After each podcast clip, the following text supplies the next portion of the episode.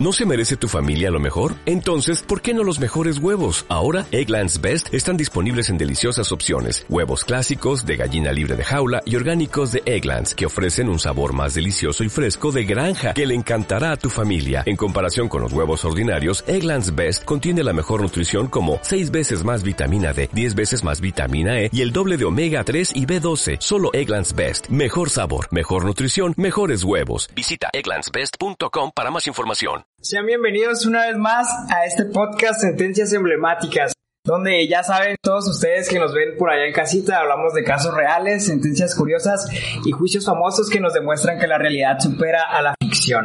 Y el día de hoy les traemos otro caso que esperemos les guste mucho y sea de su agrado. Y pues la neta, veanlo sin más preámbulo, pues ya saben, aquí estamos con Francisco, quien es el que se encarga de toda esta historia nos apasiona en cada instante. ¿Qué onda, Francisco? ¿Qué onda, Andrés? Qué chingón que ahora no dijiste que va a estar chido el caso, porque no sabes cuál es el pinche caso del que vamos a hablar. Pero, pues aquí andamos, Andrés, otra vez con un episodio nuevo. Mandita, gracias por acompañarnos una vez más, por donde nos acompañes. YouTube, Spotify, Apple Podcasts, etcétera, etcétera, etcétera.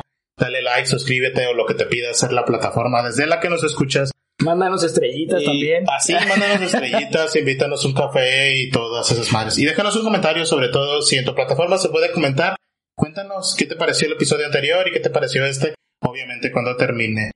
Y Andrés, es octubre, llegamos al famoso mes de las brujas, al famoso mes de Halloween, del terror y de todas esas cosas. Tres meses para que se acabe el año. Tres meses para que se acabe el año. Ya viene el pan de muerto, las posadas, el pozole, el todo. Bueno, el pozole empezó desde septiembre, güey, así que por eso estamos como ya viene el maratón Guadalupe Reyes. Guadalupe en fin. Eh, y pues te traigo un caso relacionado con esa temática del terror y todas estas cosas. Va, va, va, yo creo que va a estar bueno. Hay que adentrarnos al mood, Andrés. Y la neta, como el caso está un poquitín largo, yo creo que arrancamos de una vez. ¿sabes? Dale. Va, porque va.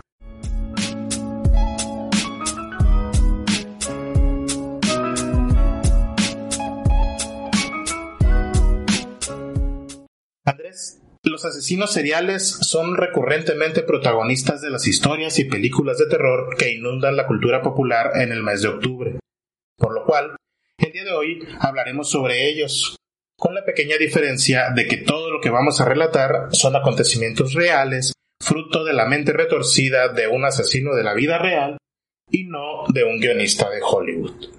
Quizá algunas sí estén en las películas, ¿no, Paco? Sí, sí, vale, inspiración no falta, siempre sale. Desvalijador de Baicelia, violador del área este, el original acechador nocturno, el asesino del nudo del diamante.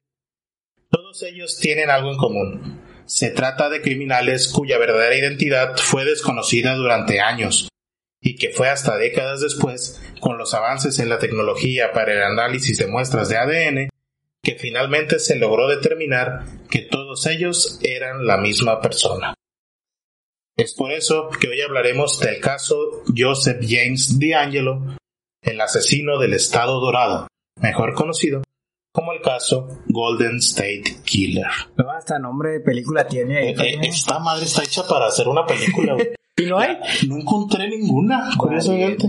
Pero yo creo que no tarda en salir, güey. Ya ves que está de moda ahorita este tipo de temas y Netflix se apropia de las historias para sacar sus series o películas. No tarda, güey, pero ¿quién lo escuchó primero? Así es. Joseph James DeAngelo Andrés nació el 8 de noviembre de 1945 en Nueva York.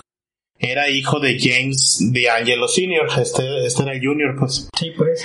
su papá era un sargento del ejército de los Estados Unidos y su madre se llamaba Kathleen Louise de Groot. Este señor tiene dos hermanas y un hermano menores y un familiar de él informó que cuando D'Angelo era niño pequeño fue testigo de cómo su hermana sufrió una violación cuando tenía siete años por parte de soldados en una base aérea americana en la Alemania Occidental, donde vivía esa familia en ese tiempo. Después de que D'Angelo fue condenado, una de sus hermanas afirmó que éste fue abusado física y mentalmente por su padre mientras crecía. Así que pues muchos pretenden darle explicación a todo lo que va a pasar después con este señor, con el hecho de que fue abusado de niño. Ajá. Pero pues vamos a ver que la neta no hay justificación a todo lo que hizo este señor a lo largo de su vida. No me imagino que fue algo duro, ¿no? Después de todo, aunque, o, sea, tal vez ahora como me lo estás planteando, pues eh, buscan encontrarle un sentido psicológico, tal vez en cierta manera, pero pues no sé la historia, hay que ver todavía. hay que escucharlo. Sí, sí, dale, dale. Entre 1959 y 1960, D'Angelo asistió a la Mills Junior High School en Rancho Córdoba, California. A partir de 1961, asistió a la Folsom High School, donde jugó en el equipo de béisbol de la escuela secundaria. Los fiscales afirmaron que ya en esa época D'Angelo había cometido robos y había torturado animales durante su adolescencia. Ah. D'Angelo se unió a la Armada de los Estados Unidos en septiembre de 1964 y sirvió durante 22 meses durante la Guerra de Vietnam como controlador de daños en el crucero USS Canberra y el destructor USS Piedmont. A partir de agosto del 68, D'Angelo asistió al Sierra College en Brooklyn, California, donde se graduó con un título asociado en ciencias penales y posteriormente asistió a la Universidad Estatal de Sacramento donde finalmente se tituló eh, como licenciado en Derecho Penal. Ándale, o sea... Era, colega, era colega. Era colega, trae estudio, trae estudio. No, pues era, era militar, policía y un chorro de cosas. De todo le hacían, ¿no? Exacto. Igual que yo. Desde mayo de 1973 hasta agosto de 1976, fue oficial de policía de la unidad de robos de Exeter, que era una ciudad pequeñita cerca de Visalia, California. Luego sirvió en Auburn desde agosto del 76 hasta julio del 79, cuando fue arrestado por robar un martillo y un repelente para perros. Fue sentenciado a seis meses de libertad condicional y despedido posteriormente en octubre. Durante el proceso de despido del cuerpo de policías, D'Angelo amenazó a su, superior, a su superior y presuntamente acechó su casa durante varios días, como amenazándolo. No llegó a nada, no sucedió nada, solo lo acechó. Su carácter fue definido como serio y distante por parte de sus compañeros de trabajo.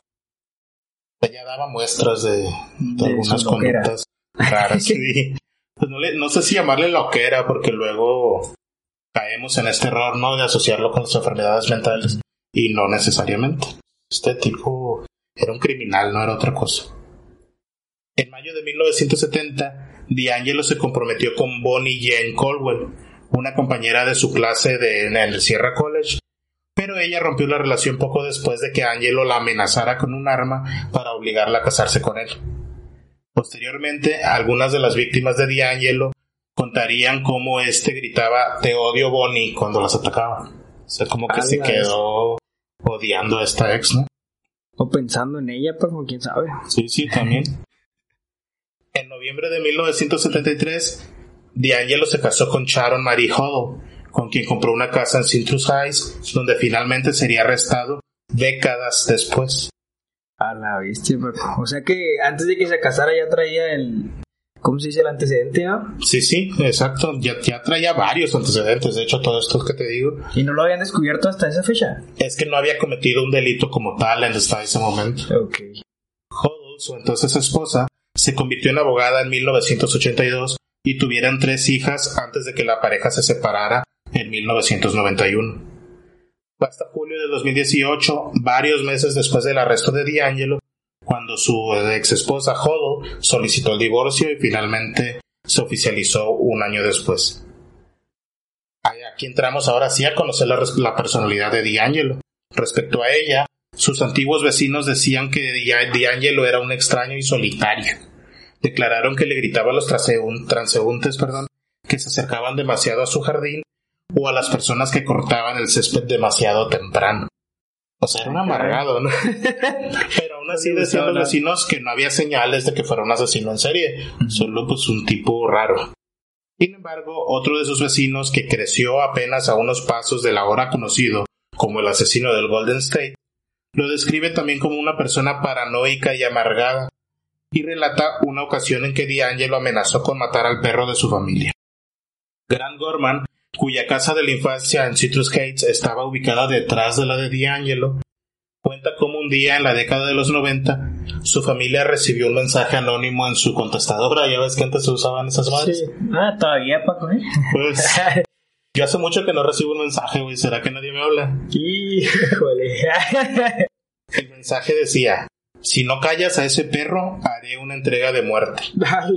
eso está loco. Ya sé, Gorman, este muchacho, dijo a ABC News que su papá reconoció de inmediato la voz en el mensaje eh, y era pues la de su vecino, de Joe D'Angelo.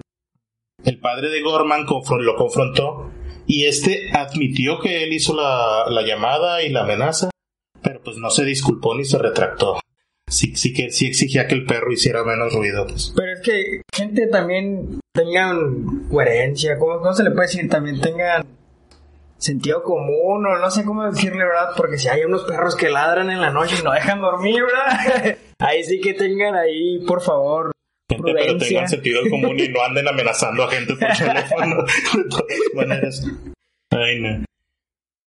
Debido a la extensa carrera criminal que presuntamente tuvo D'Angelo, este fue conocido por varios alias durante toda su carrera.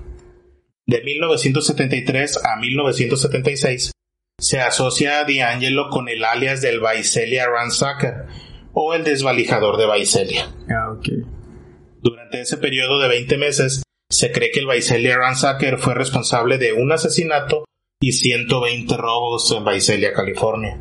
Además, 120. Oye, hasta suena de, videojuego, ¿no? Vicelia Ransacker. Vicelia Vice City. El primer robo registrado fue el 19 de marzo de 1974, cuando se robó una suma de 50 dólares en monedas de una alcancía. Ah. Y, y, es que la mayoría neta de las actividades de D'Angelo consistían justamente en eso. Se metía a casas y robaba artículos, pero no necesariamente de valor, ¿sabes? Él, lo que hacía era meterse, revisaba todos los cajones, todos los armarios, la ropa de interior de las mujeres sí la regaba y a veces se la robaba, pero casi todo lo que se llevaba solía ser simbólico, ¿sabes? Muy de vez en cuando se llevaba dinero. Qué loco, o sea, bueno, pero es que cada quien, ¿no? Ya, no, no sé cómo describir esa situación en cuanto a los criminales, porque, o sea, se está... Dice, se robó algo simbólico, pero ¿para qué se metía? O sea. Exacto. También fue común que robara varios lugares el mismo día, destacando el incidente del 30 de noviembre del 74, cuando realizó 12 atracos en menos de 24 horas. La policía concluyó que los robos estaban cuidadosamente planificados, desde las rutas y los puntos de acceso, o el hecho de que usaba guantes para evitar dejar huellas dactilares. El modus operandi del ransacker consistía en escalar cercas y moverse a través de rutas preestablecidas, como parques, pasarelas, senderos o zanjas, y después intentaba abrir varios puntos de entrada a las casas, o sea, todas las ventanas que pudiera, y también no solo las abría para tener puntos de entrada, sino que las dejaba abiertas para tener puntos de escape. También abría todas las puertas de la casa, el garage, la de jardín, etcétera, entraba directo y tras tras abrir todo. Todo, abrir todo, para tener por dónde moverse y todo por dónde escapar después. No, hombre, sí, la pensaba bien, ¿no? Sí, güey, machín.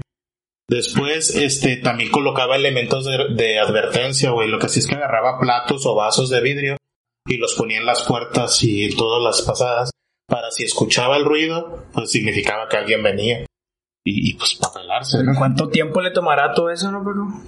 Justo, una vamos a ver más adelante en la lectura del caso, que preparaba a veces hasta por meses lo que iba a suceder. Y que muchas veces entraba a las casas de las víctimas meses antes del robo, nomás para dejar cosas preparadas. ¿Neta? ¿Y no se dan cuenta o qué? Pues aparentemente no.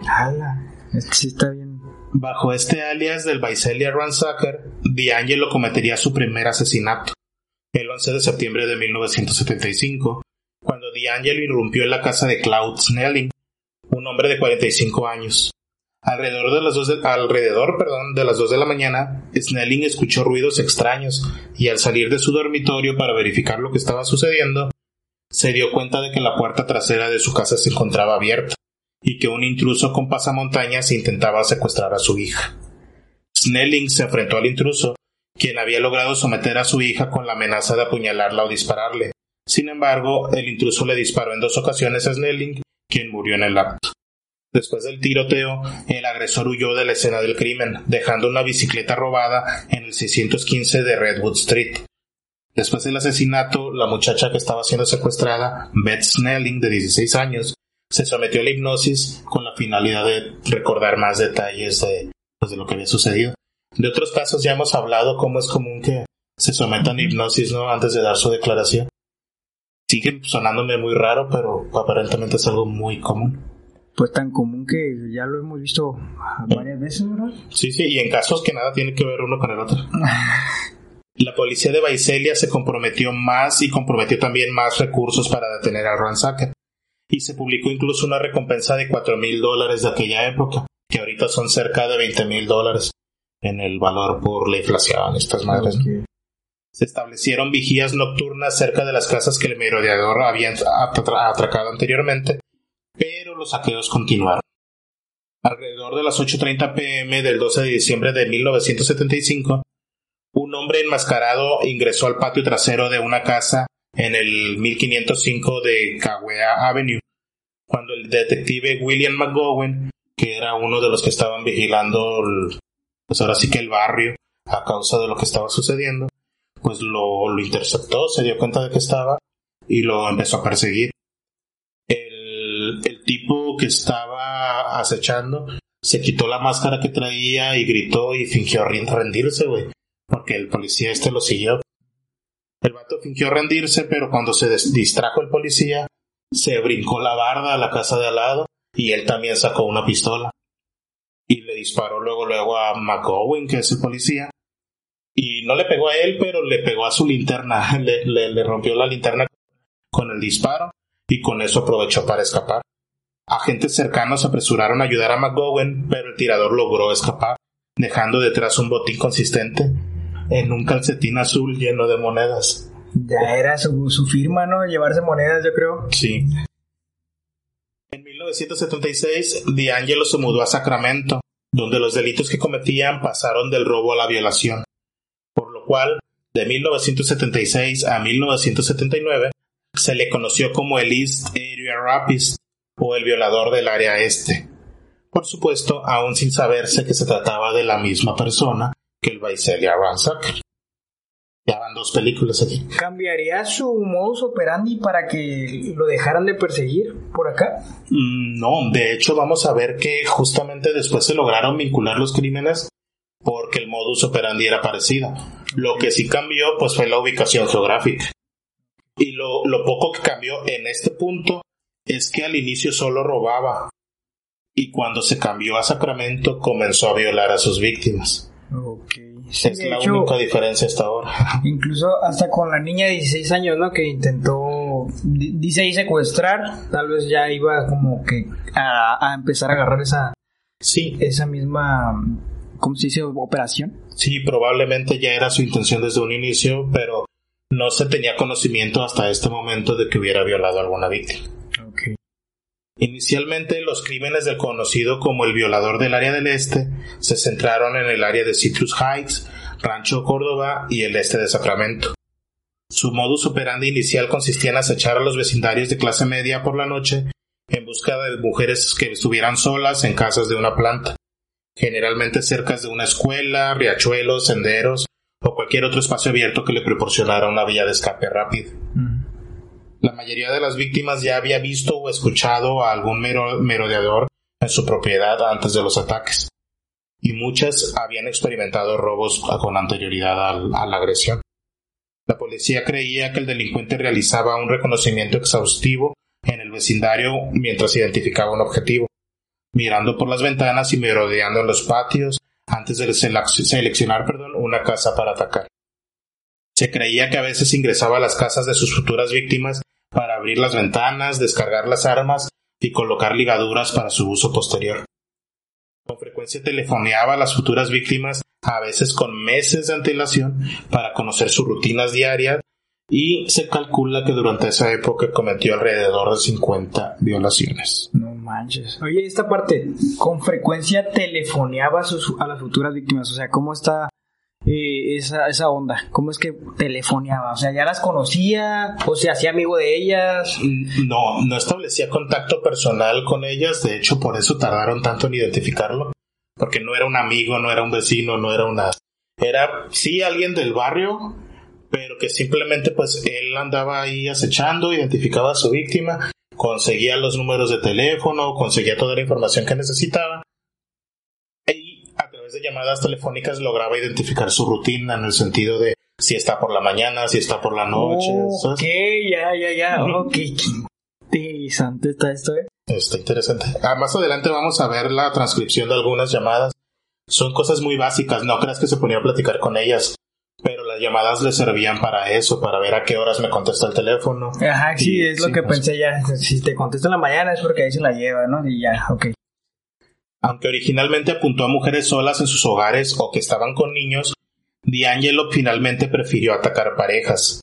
Su método, método habitual era entrar por una ventana o puerta corrediza de vidrio y despertar a los ocupantes dormidos con una linterna, para después amenazarlos con una pistola.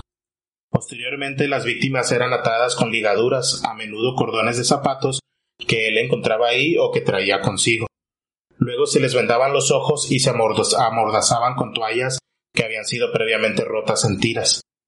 La víctima femenina generalmente se veía obligada a atar a su compañero antes de ser atada y ser violada.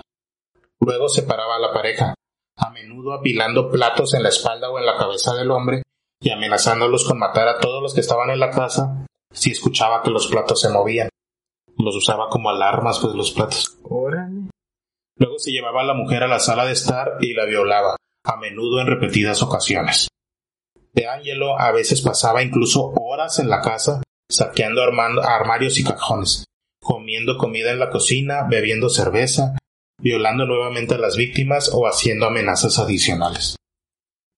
Las víctimas a veces pensaban que éste ya se había ido de la casa cuando de repente volvía a saltar desde la oscuridad para volver a agredirlos. Por lo general, robaba artículos, a menudo objetos personales y artículos de poco valor, pero ocasionalmente también dinero en efectivo y sobre todo armas de fuego. Luego se alejaba sigilosamente. Las víctimas ni si- nunca estaban seguras, de que el vato ya se había ido. Eh, y esto lo aprovechaba él porque además, hacen paso contarte, cortaba las líneas de teléfono. Entonces el tipo se iba sigilosamente, ellos seguían amarrados y vendados un buen rato. Tardaban en darse cuenta que él ya se había ido y todavía no podían hablarle a la policía luego luego porque las líneas de teléfono estaban cortadas. Sí. Entonces para cuando la policía se enteraba e intervenía, pues este güey quién sabe. Ya dónde se había ido a Colorado, ¿no? Sí, sí, ya, quién sabe dónde estaba. Oye, pero ¿hasta dónde llega, no? La, la, la manera en que piensa, cómo lo hace. Porque yo no me había imaginado antes que, o sea, ponerle platos arriba a la persona. Y si no, literalmente se caen los platos y son, los platos son de, de cerámica o de lo que sea que se quebre y hacen ruido. Entonces sí está bastante, bastante bien planeado, digo yo, ¿no? Hasta ese grado.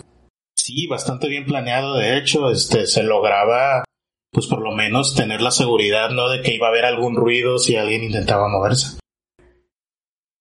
Elisaria Rapist operó en el condado de Sacramento desde los primeros ataques en junio de 1976 hasta mayo de 1977. Después de un intervalo de tres meses, atacó en el cercado condado de San Joaquín en septiembre, antes de regresarse a Sacramento para todos menos uno de los diez ataques siguientes.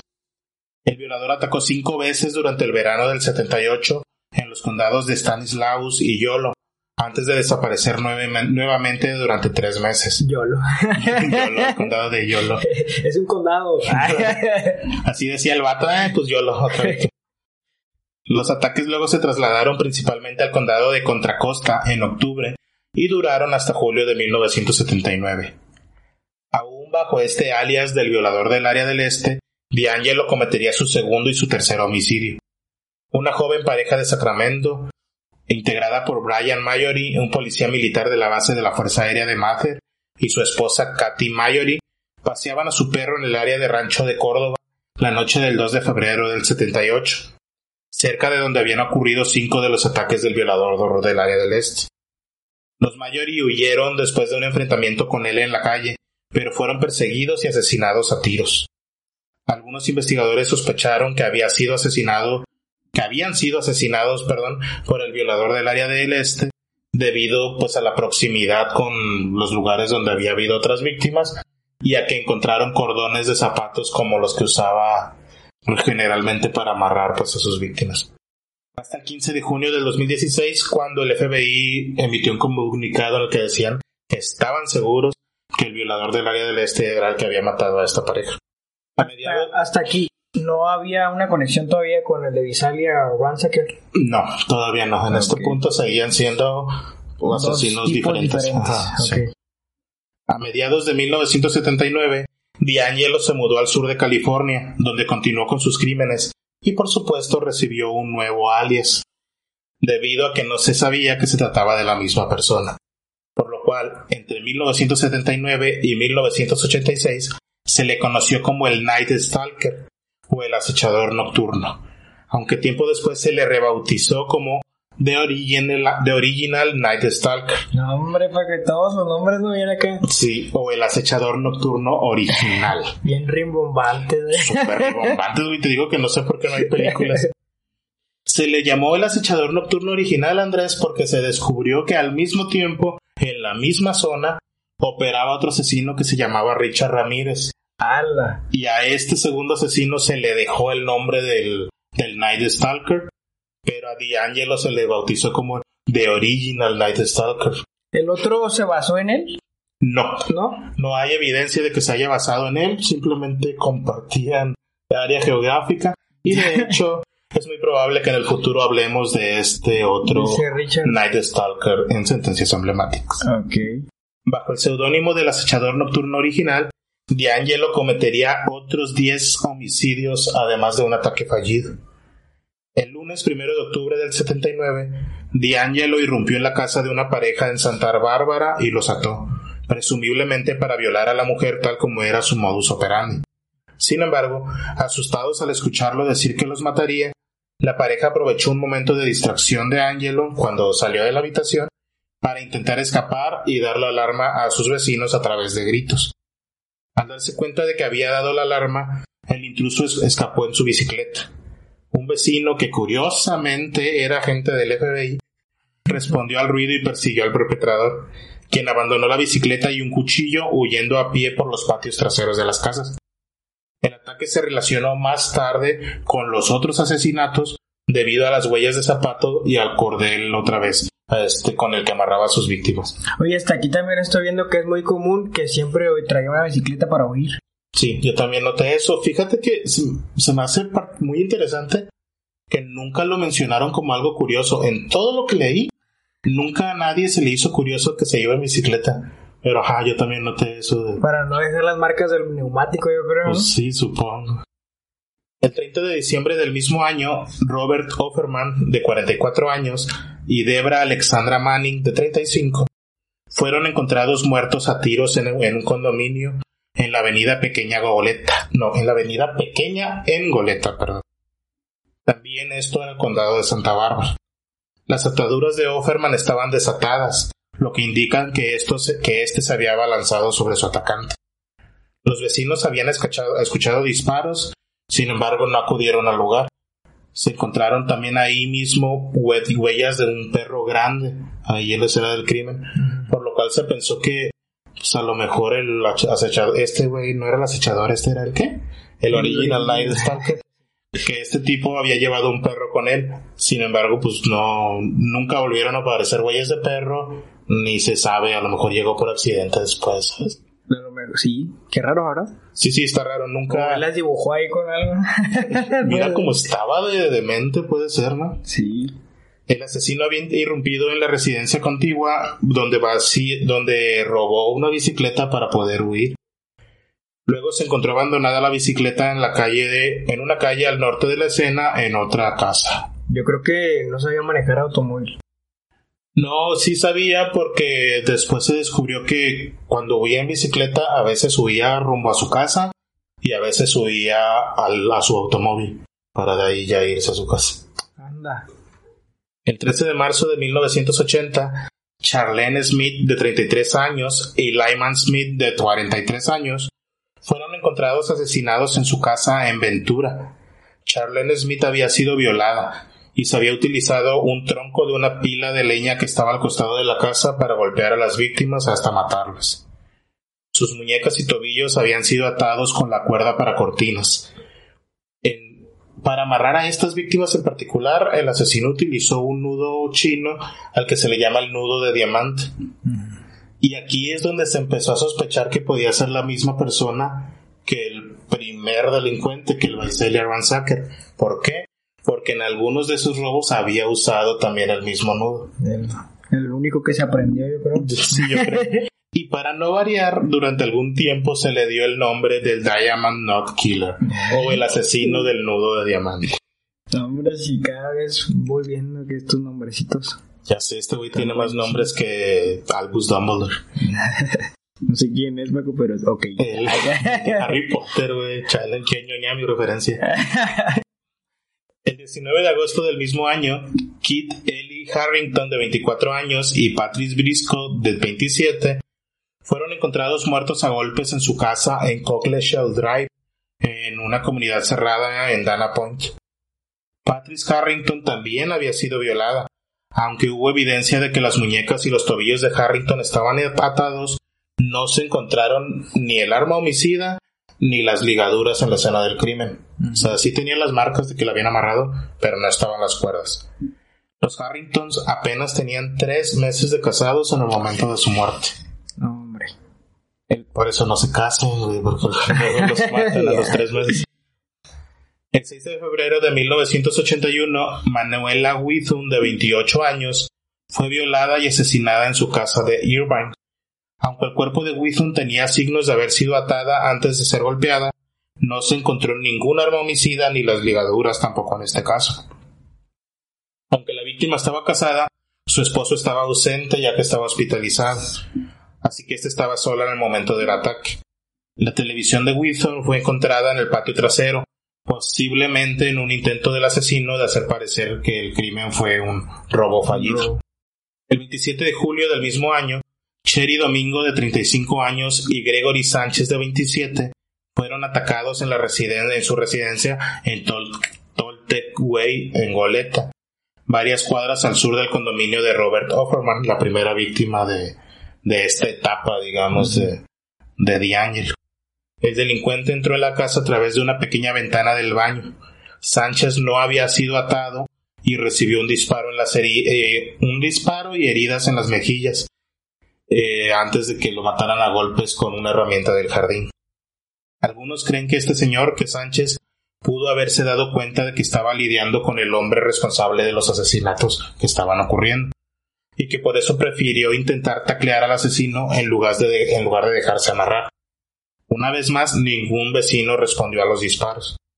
La cabeza de Sánchez estaba cubierta con ropa sacada del armario. Cherry fue violada y golpeada.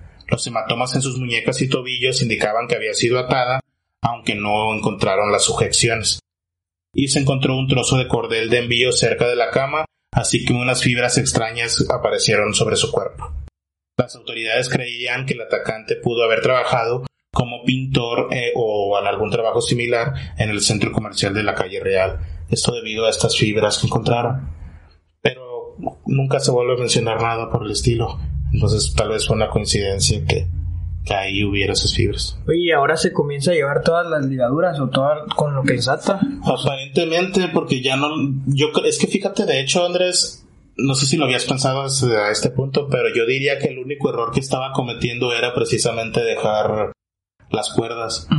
Porque una siempre dejaba las mismas, que aunque eran cuerdas de zapatos, siempre eran las mismas. Entonces eso ya era una manera de buscarlo. Se ubicaban con eso. Y podía cometer algún error de dejar huellas en esa madre, aunque se pusiera guantes. Entonces tal vez también él lo identificó como un error y comenzó a llevarse. Oye, pero también lo que se me parece me parece muy, muy curioso, eh, digámoslo así, es que realmente este tipo tardaba bastante en las casas, en, los robos, ¿eh? O sea, no era de que, hey, entro, me llevo el refrigerador y ahí nos vemos, ¿no? O sea, en cada uno de los asuntos que has mencionado, yo pienso que fácil se debía de tardar entre dos, tres horas allá adentro y, la gente ni en cuenta no allá alrededor. Sí, no, tardaba mucho tiempo. Te digo que a veces incluso varias horas violaba varias veces a las víctimas, se quedaba comiendo, pisteando, sí, etcétera. Bien a gusto Era, era, no sé, se sentía demasiado cómodo con lo que hacía aparentemente. El 4 de mayo de 1986, Janelle Lisa Cruz, de 18 años, fue encontrada después de que la violaran y la mataran a golpes en su casa, también en Irvine. Su familia estaba de vacaciones en México al momento del ataque. Se pensó que una llave de tubo cuya desaparición fue denunciada por el padrastro de Cruz fue el arma homicida. Ah, ya, ya. Se la, ya se la habrá llevado, la escondió, se Pues- metió antes, ¿cómo está ahí? Pues quién sabe, nunca vamos a saber. Inicialmente los investigadores de las respectivas jurisdicciones no creían que los asesinatos del sur de California estuvieran relacionados, o sea, todo lo que había ocurrido. Un detective de Sacramento creía firmemente que el violador del área del este era responsable de los ataques de Goleta, pero la oficina del sheriff del condado de Santa Bárbara se los atribuyó a un criminal local que después fue asesinado. Sin darse cuenta de, que, de los asesinatos que estaban ocurriendo en Goleta, la policía local de las otras jurisdicciones seguía pistas falsas relacionadas con nombres cercanos a las víctimas. Una persona posteriormente absuelta fue acusada de los dos asesinatos y muchos años después los casos finalmente fueron vinculados en su totalidad gracias a las pruebas del ADN. Uf, pero ¿cuánto tiempo pasó? No, ya se habían muerto todos, yo creo. Tiempo. Durante la investigación, varias personas fueron consideradas y luego eliminadas como sospechosas. Brett Glasby de Goleta fue considerado sospechoso por los investigadores del condado de Santa Bárbara, sin embargo fue asesinado en México en 1982, antes del asesinato de Janel Cruz, lo cual pues lo elimina como sospechoso. Paul Schneider, un miembro del alto rango de la hermandad Aria, vivía en el condado de Orange cuando los Harrington Manuela Withon y Janel Cruz fueron asesinados, pero una prueba de ADN lo descartó en la década de 1990. ¿La hermandad aria te refieres a los nazis? Eh, no, es más parecido, es que no es el Ku Klux Klan, pero haz de cuenta. ah, ok. Era, era este tipo de, Eran blancos. de, de colectivos supremacistas blancos. Ajá. ok. Joe, Joe Alsip, amigo y socio comercial de la víctima Lima Smith, también fue considerado sospechoso porque un pastor eh, dijo que, que este señor Joe Alsip se lo había confesado en, pues en confesión, vaya. Sin embargo, eh, también el ADN lo descartó como, como sospechoso en 1997. Ala, ¿y por qué se culparía él? Pues no sé, no tengo ni idea. Sí se culparía. Pues es que no sé, güey, hay gente bien rara, a lo mejor por hacerse al interesante, ¿sabes? Por alguna Bueno, sí. razón lo confesó, porque no, lo, no fue a confesárselo a la policía, se lo confesó al pastor. Pero te digo, las pruebas de ADN fueron las que determinaron que no. Si bien los investigadores no vincularon de inmediato los crímenes de D'Angelo, sí comenzaron a identificar patrones. Por un lado, este siempre irrumpía en la casa de una pareja, y por lo general ataba al hombre colocándole platos en su espalda y su cabeza y amenazaría con matar a ambas víctimas si escuchaba los platos caer mientras violaba a la víctima. El 15 de junio del 2016, el FBI dio a conocer más información relacionada con los crímenes, incluidos nuevos bocetos compuestos, o sea, retratos hablados y estas madres, y detalles del crimen. También se anu- anunció una recompensa de 50 mil dólares. Y la ni- iniciativa incluyó una base de datos nacional en la cual se apoyaría con toda la información que la gente le pudiera dar y sugerencias de quién podría ser, etc. D'Angelo presuntamente se comunicaba vía telefónica con las autoridades y con las víctimas. Esto ocurrió en varias ocasiones a lo largo de los años. El 18 de marzo del 77, la oficina del sheriff del condado de Sacramento recibió tres llamadas de un hombre que afirmaba ser el violador del área del este.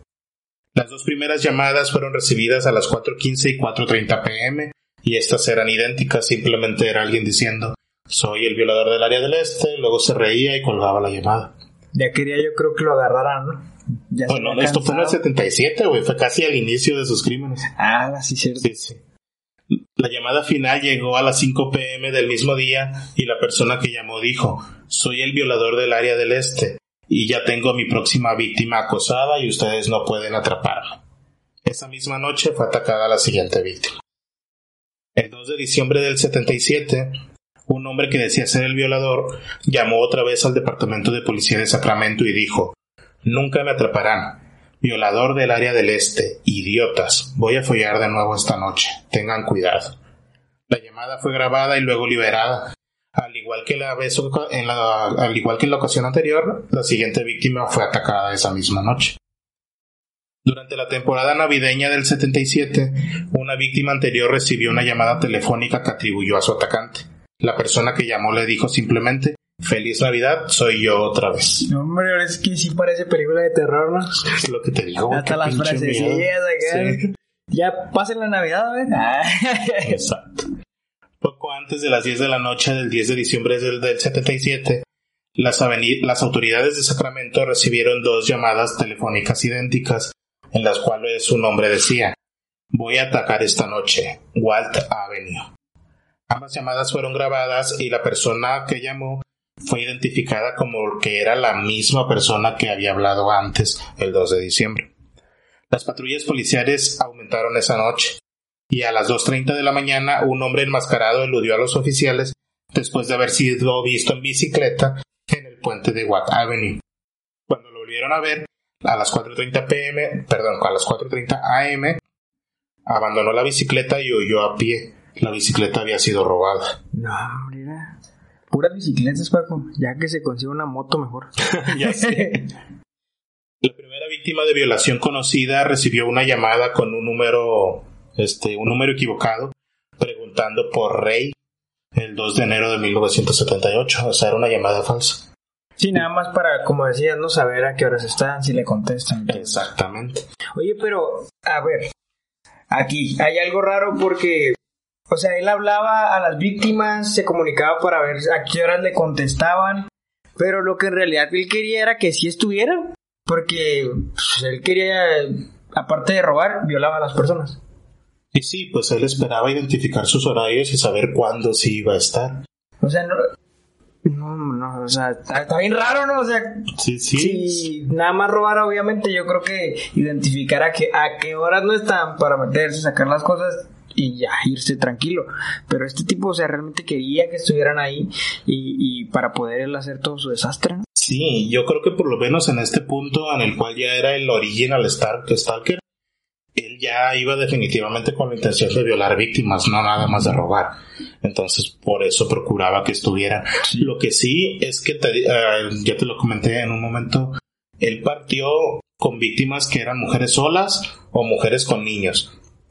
Ya cuando era conocido como el original Night Stalker, solo parejas, puras parejas. La primera víctima de violación conocida recibió una llamada con un número equivocado, el que te digo, preguntando por Ray el 2 de enero a las eh, por la mañana. La llamada fue grabada y la policía sospecha que puede ser la misma persona que le hizo una llamada, llamada perdón, amenazadora esa misma noche. En la segunda llamada, que también se grabó, el agresor solamente le decía, voy a matarte, voy a matarte, voy a matarte, perra, perra, perra, maldita eutea, porque no voy a decir esa palabra porque me van a bajar el video. Te lo van a quitar porque... El 6 de enero de 1978, un hombre que decía ser el violador del área del este llamó al servicio de consejería de contacto y dijo, tengo un problema y necesito ayuda porque ya no quiero hacer esto. Después de una breve conversación, la persona que llamó dijo, creo que estás rastreando la llamada, así que colgó.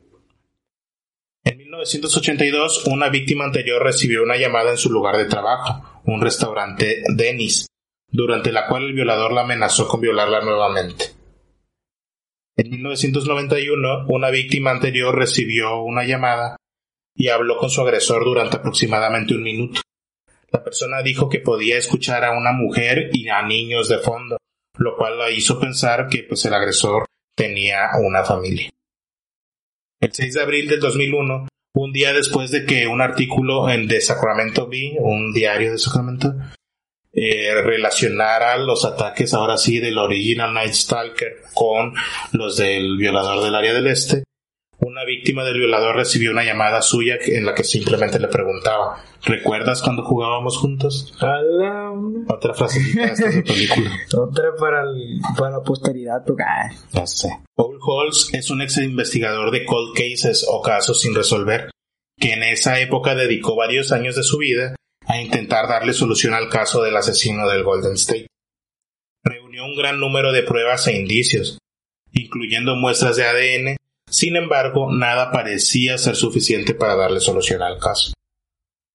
En marzo del 2017, Holtz envió un correo electrónico pidiendo ayuda a la genealogista y científica Bárbara Raeventer, quien recientemente había colaborado y básicamente resuelto. A ver, ¿en marzo del 2017? Sí, güey, ya vamos en 2017.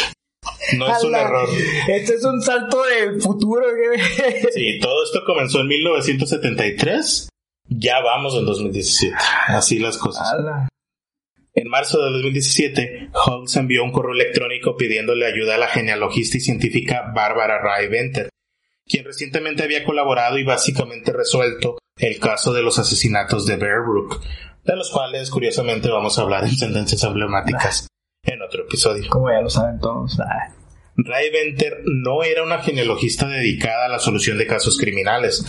De hecho, ella era voluntaria en DNA Adoptions, una organización sin fines de lucro que la que enseñaba a los adoptados a usar el ADN para encontrar a sus padres biológicos. Anteriormente había usado sus habilidades principalmente para encontrar a padres biológicos desaparecidos y para investigar las raíces kiwi de su propia familia, no para buscar asesinos en serie.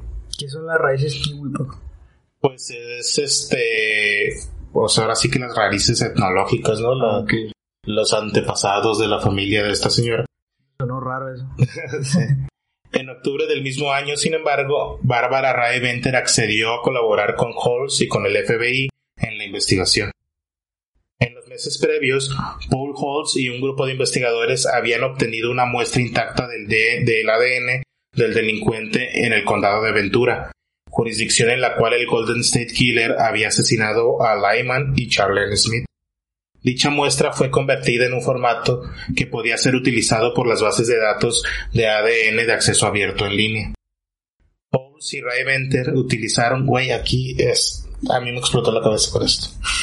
Utilizaron un sitio web llamado HeadMatch, a través del cual identificaron 12 perfiles de ADN que podrían estar relacionados con el Golden State Killer. Ojo, que podrían estar relacionados, no que ellos eran sospechosos. ¿sí? De hecho, con ayuda de otro sitio web llamado Ancestry.com, Ray Bender trazó alrededor de dos docenas de árboles genealógicos a partir de los perfiles localizados, lo cual condujo a concluir que había alrededor de 10.000 sospechosos, debido a que todos ellos tenían un tatarabuelo en común. A la una. D'Angelo estaba en esa lista. Ese abuelo. Ese abuelo. Era poderoso. Qué tonto. Utilizando el conocimiento de los atributos físicos del asesino extraídos de su ADN, así como otra de información como dónde podría haber vivido para poder llevar a cabo los crímenes, el equipo comenzó a reducir los posibles sospechosos. D'Angelo continuaba en esa lista nombres restantes, o sea, de 10.000 ya lo habían reducido a 9. Con nueve nombres restantes, el equipo tuvo una gran oportunidad cuando una mujer que sabían que probablemente sería pariente cercano del asesino se ofreció a hacerse la prueba. Regresó, o más bien arrojó como resultado que ella era una prima segunda compatible con el asesino del lado materno de su familia.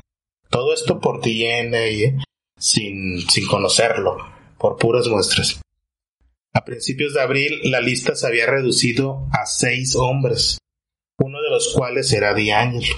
Oye, esta parte también ya suena de película.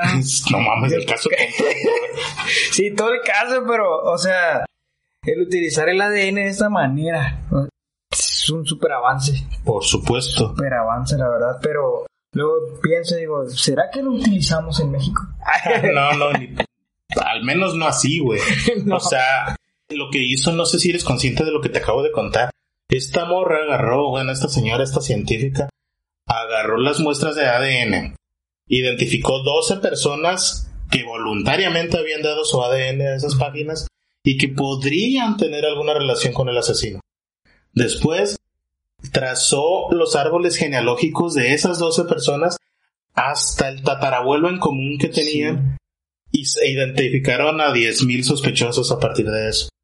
Después fueron reduciendo pues a los que vivían en California, los que tenían el rango de edad más o menos para ser los asesinos, los que habían vivido en la ciudad en la época en que fueron los asesinatos y los que compartían ciertas características como pues por ejemplo descartaban a gente que no tenía habilidades motrices adecuadas o sabes todo lo que podían descartar y llegó al punto en que ya nada más tenían seis sospechosos y D'Angelo estaba entre esos seis, sospechosos. Esa a mí me sorprende un pesadísima, sí, la neta sí sorprende bastante, es muy, muy, yo creo que es la parte más eh, inteligente del asunto. O sea, señora, mis respetos, donde quiera que esté. y yo me imagino que también le tomó bastante tiempo, ¿no? Cuando menos todo el 2017.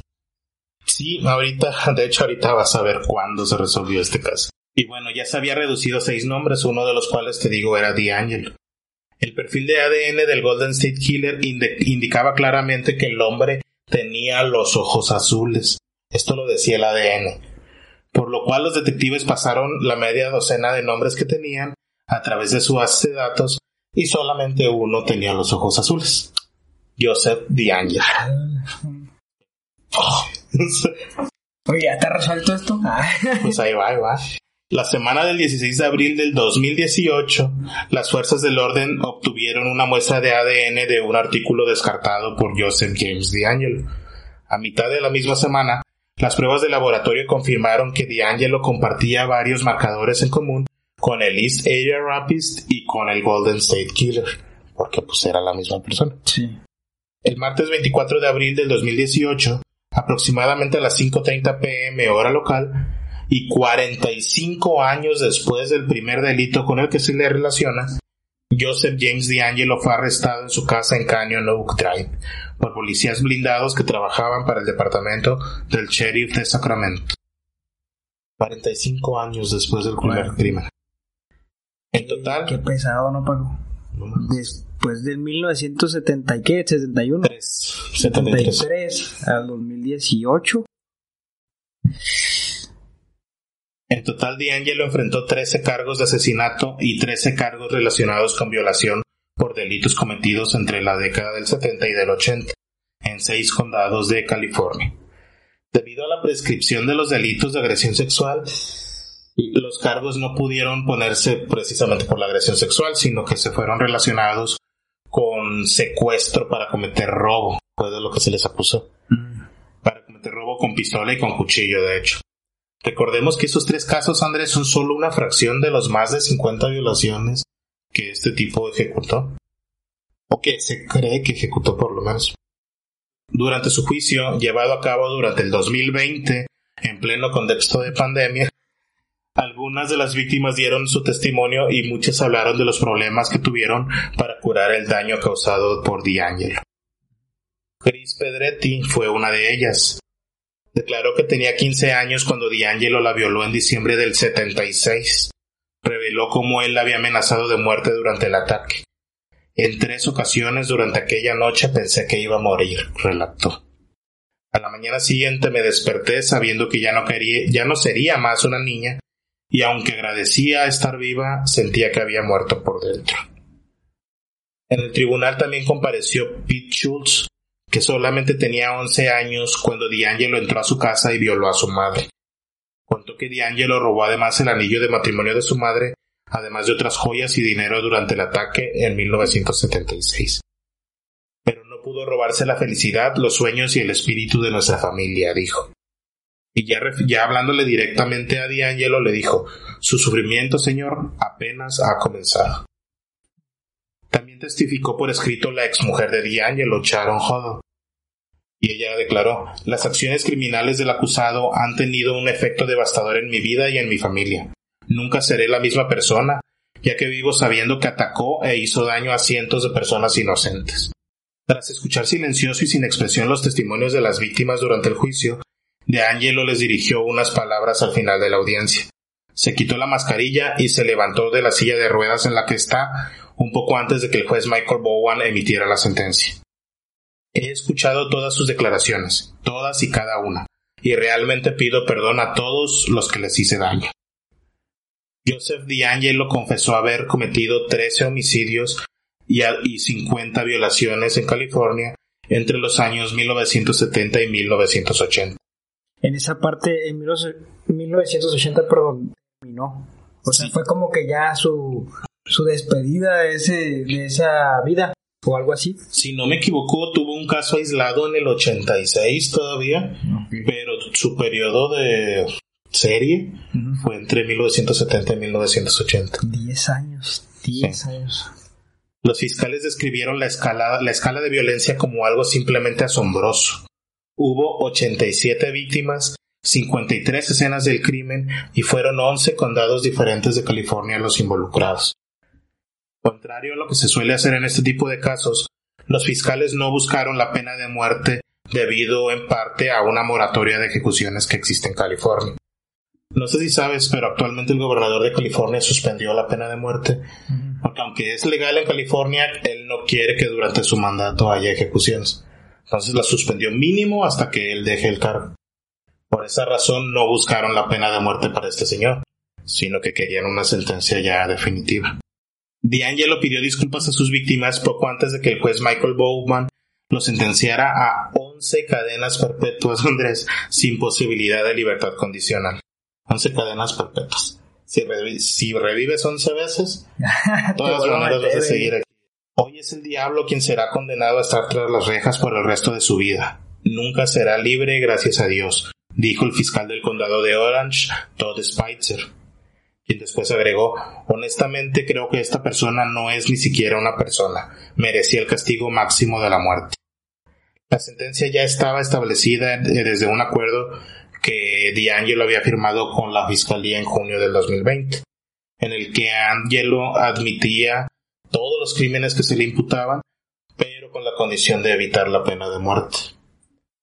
En noviembre, el 3 de noviembre del 2020, D'Angelo se, se instaló en la, en la prisión estatal de Kern y en febrero del 2021 D'Angelo ah, se encuentra encarcelado bajo custodia y protección en la prisión estatal de California de nombre Corcoran.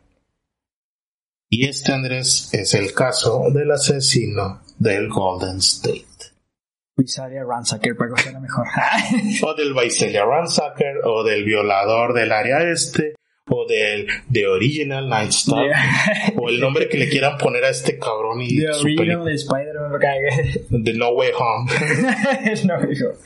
¿Qué te pareció el caso, Andrés? Este, la verdad que creo que es de los casos que hemos tenido.